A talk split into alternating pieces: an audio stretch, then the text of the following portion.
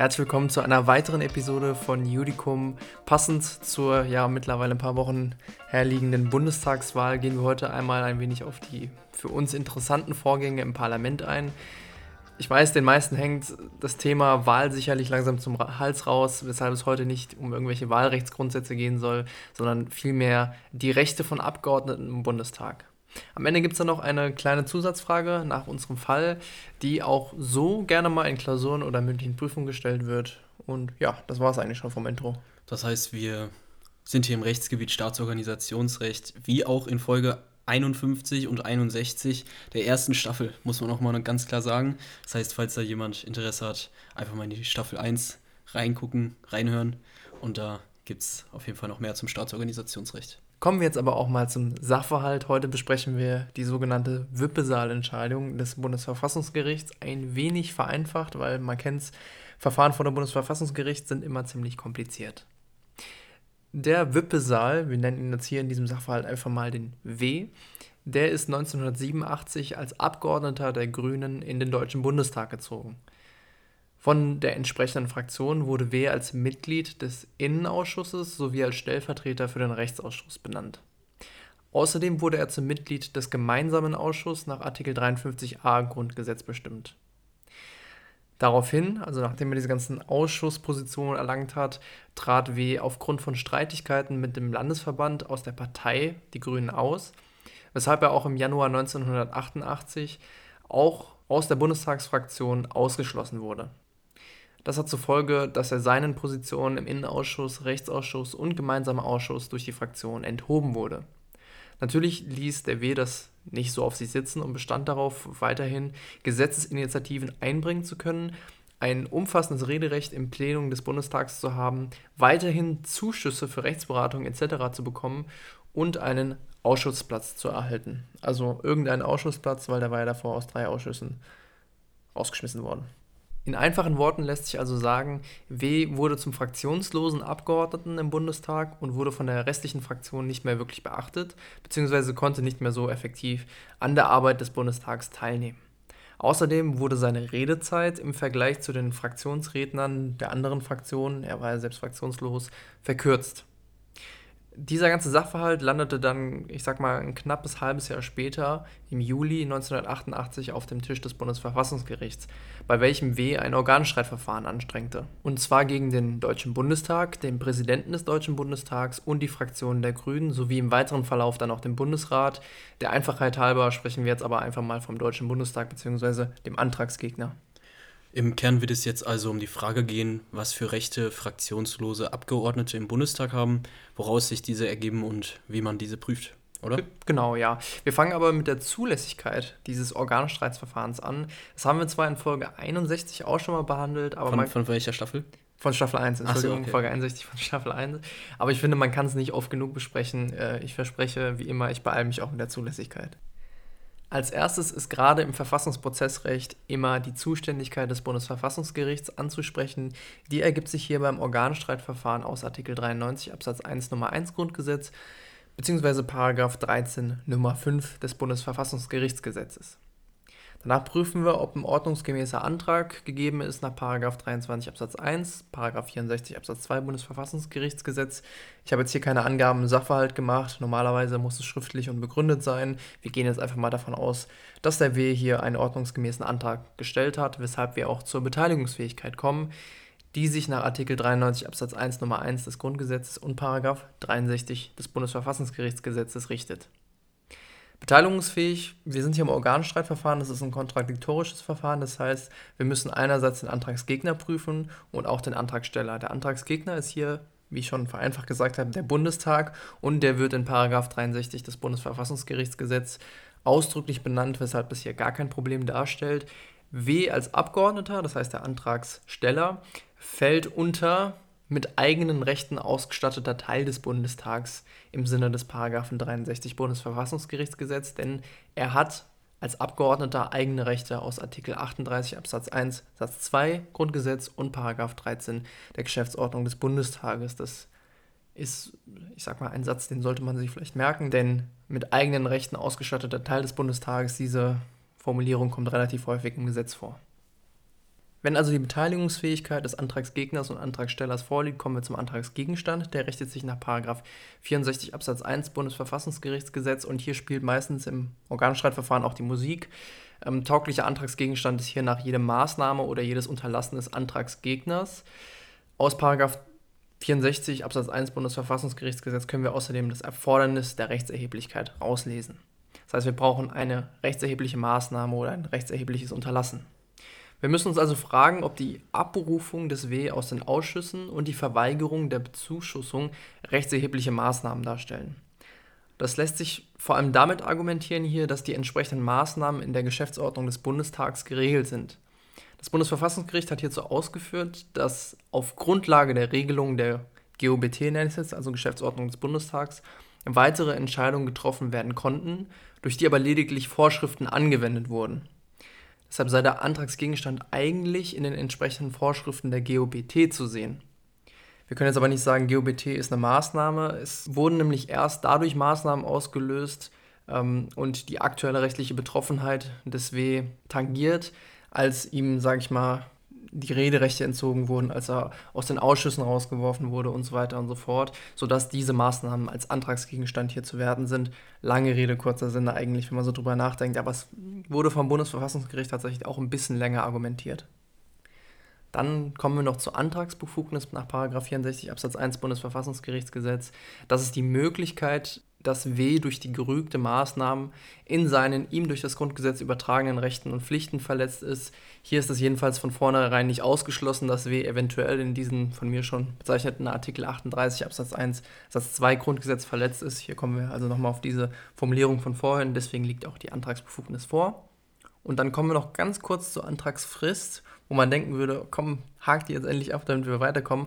Aber die ist hier noch ein bisschen problematisch, denn in 64 Absatz 3 Bundesverfassungsgerichtsgesetz steht drin, dass der Antrag spätestens sechs Monate nachdem die beanstandete Maßnahme bekannt geworden ist, zu erheben ist. Und hier kann man kurz ausführen, dass die GOBT grundsätzlich länger als sechs Monate bestand. Deswegen haben wir eben auch so viel zum Antragsgegenstand gesagt. Jedoch wurde W natürlich erst durch die Maßnahmen im Januar 1988 rechtlich betroffen und daher war im Juli 1988 noch ja, die Frist gewahrt sozusagen. Ich wüsste jetzt nicht, ob ich das angesprochen hätte. Ja, das ist vielleicht der Unterschied zwischen 10 und 12 Punkten dann in einer ja, okay. ich wäre da, glaube ich, auch nicht drauf gekommen, aber das Bundesverfassungsgericht hat hier tatsächlich ein paar Worte zu gefunden und deshalb wollte ich das euch nicht vorenthalten. Da am Ende natürlich noch eine kurze Prüfung des Rechtsschutzbedürfnisses, da haben wir gar kein Problem hier. Deshalb kommen wir jetzt endlich zur Begründetheitsprüfung. Ich weiß nur, dir zittern schon die Hände, denn du wolltest unbedingt aus der Zulässigkeit raus. Ja. Was kannst du denn zur Begründetheit als erstes sagen? Wenn wir jetzt schon in der endlich in der Begründetheit sind, dann müssen wir uns erstmal fragen, wie ist die überhaupt aufgebaut bei dem Organstreitverfahren? Ja, da gibt es verschiedene Herangehensweisen zu. Ich finde immer den klassischen Grundrechtsaufbau persönlich am besten. Ähm, dazu muss man sich hier vor Augen halten, dass es bei Rechtsverfahren von Bundestagsabgeordneten irgendwie immer um Artikel 38 Absatz 1 Grundgesetz geht. Also ich sag mal, wenn in dem Sachverhalt irgendwas mit Abgeordnetenrechten ist, immer auf Artikel 38 Absatz 1 Grundgesetz eingehen. Und da ist es oft angebracht, erstmal einen Schutzbereich zu bestimmen, einen Eingriff in diesen Schutzbereich festzulegen und dann womöglich äh, die potenzielle Rechtfertigung zu untersuchen. Das heißt, wie beim Grundrechtsprüfung halt.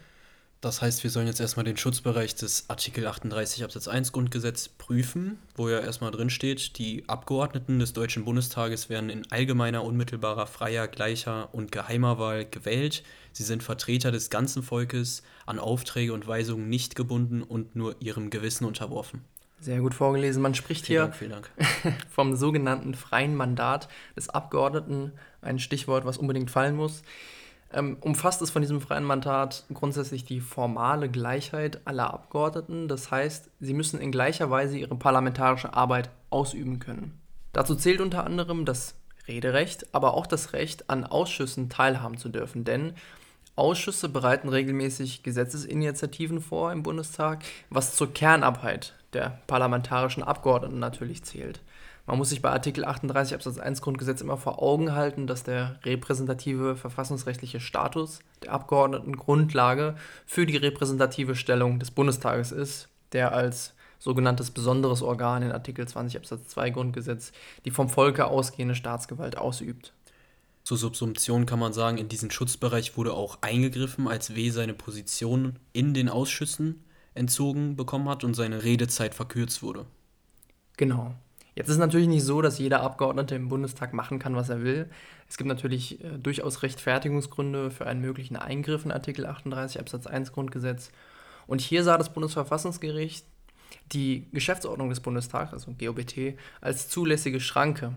Denn es obliegt grundsätzlich dem Bundestag selbst, in dem von der Verfassung vorgezeichneten Rahmen seine Arbeit auf der Grundlage des Prinzips der Beteiligung aller zu organisieren. Das kann man so aus Artikel 40 Absatz 1 Satz 2 Grundgesetz herauslesen.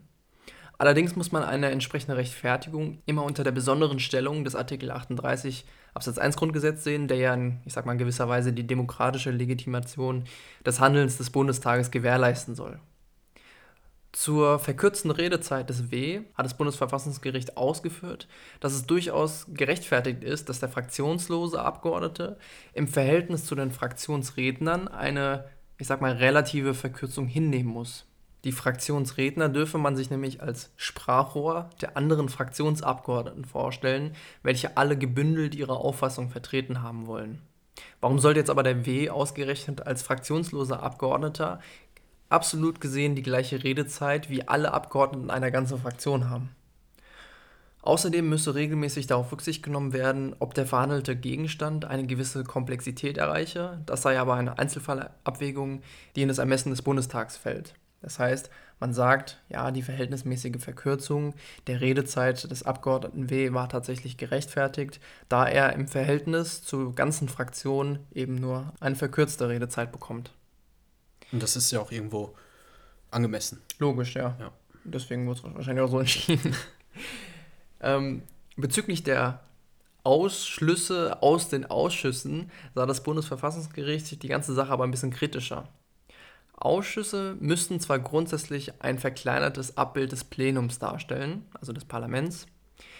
Dabei ist anzuführen, dass ein fraktionsloser Abgeordneter eine unverhältnismäßig große Macht dadurch ausüben könnte, dass er ein verzerrtes Bild des Plenums erzeugt und daher einen besonderen Einfluss auf die Willensbildung innerhalb des Ausschusses habe. Denn man muss sich mal vor Augen halten, wenn wir ein, eine Vielzahl von Leuten nehmen, die verkleinern, zu wenigen Leuten machen, alle werden abgebildet, nur der fraktionslose Abgeordnete, der vorher schon nur einer war, darf jetzt immer noch nur einer sein, da würde er ja eine unverhältnismäßige Macht im Gegensatz zu den anderen haben.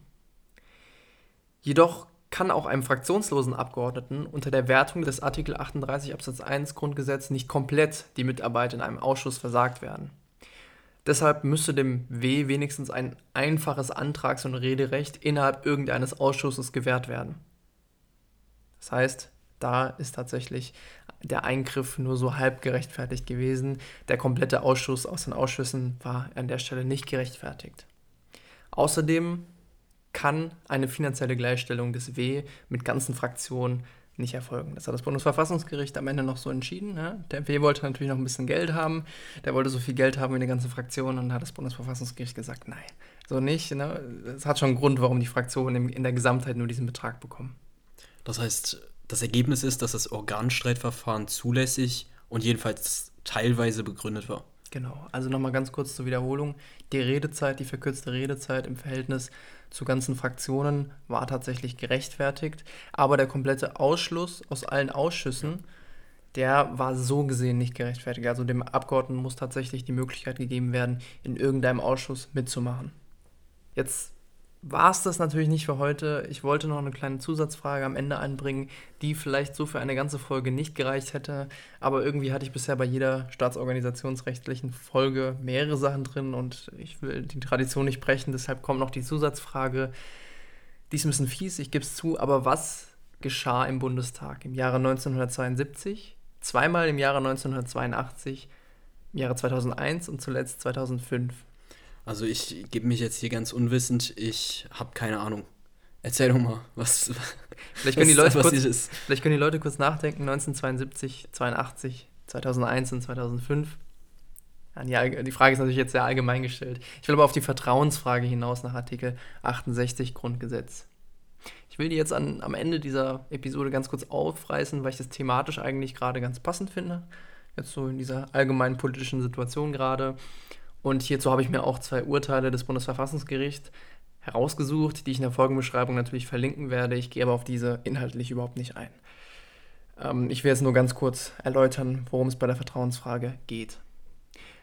Es gibt grundsätzlich erstmal verschiedene Möglichkeiten, den Bundestag aufzulösen, aber die Vertrauensfrage ist wohl die spannendste. Nicht unerwähnt bleiben sollte trotzdem der Fall, dass nach Artikel 63 Absatz 2 bis Absatz 4 Grundgesetz eine Wahl des Bundeskanzlers nicht zustande kommt, dann muss nämlich der Bundespräsident denjenigen zum Kanzler wählen, der die meisten Stimmen auf sich vereint, oder er muss den Bundestag auflösen. Das ist, wie gesagt, eine Möglichkeit, den Bundestag aufzulösen. Die viel interessantere Frage, auf die wir jetzt eingehen, ist die der Vertrauensfrage.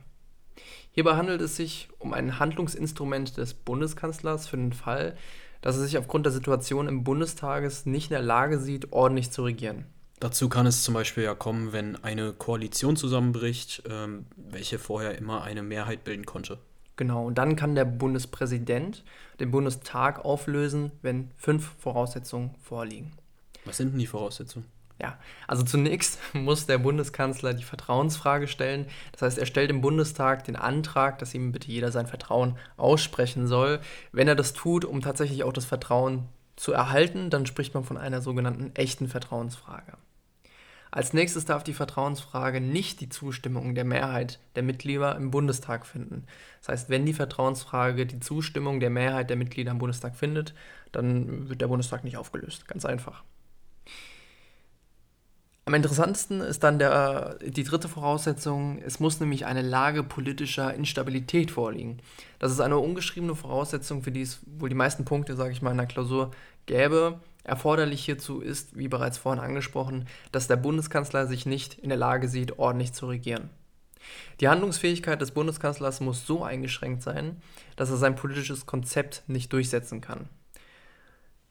Diese Voraussetzung liegt nicht vor, wenn es dem Bund Bundeskanzler ausschließlich darauf ankommt, den Bundestag zu einem für ihn günstig erscheinenden Zeitpunkt neu wählen zu lassen. Man spreche da von einer sogenannten unechten Vertrauensfrage, weil man könnte jetzt einfach sagen, hm, gerade sind mir die Wähler irgendwie ganz gut gesonnen, jetzt löse ich einfach mal ganz kurz den Bundestag auf, dann kriege ich noch mehr Stimmen, als ich davor hatte und kann noch besser regieren.